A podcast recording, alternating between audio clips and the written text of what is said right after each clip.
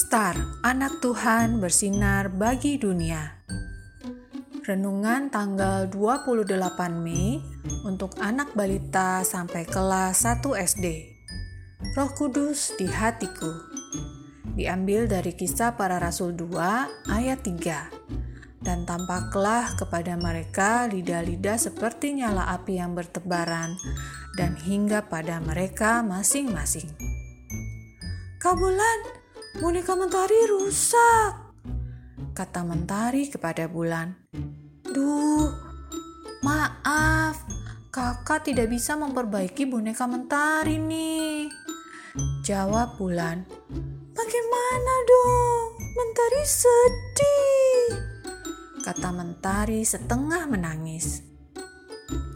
Aku senang jadi anak Tuhan. Siang jadi kenangan, malam jadi impian.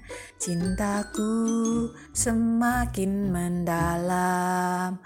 Bulan menyanyi sambil memainkan gitar kecilnya. Mentari tertawa dan melompat bahagia sambil membawa perkusinya.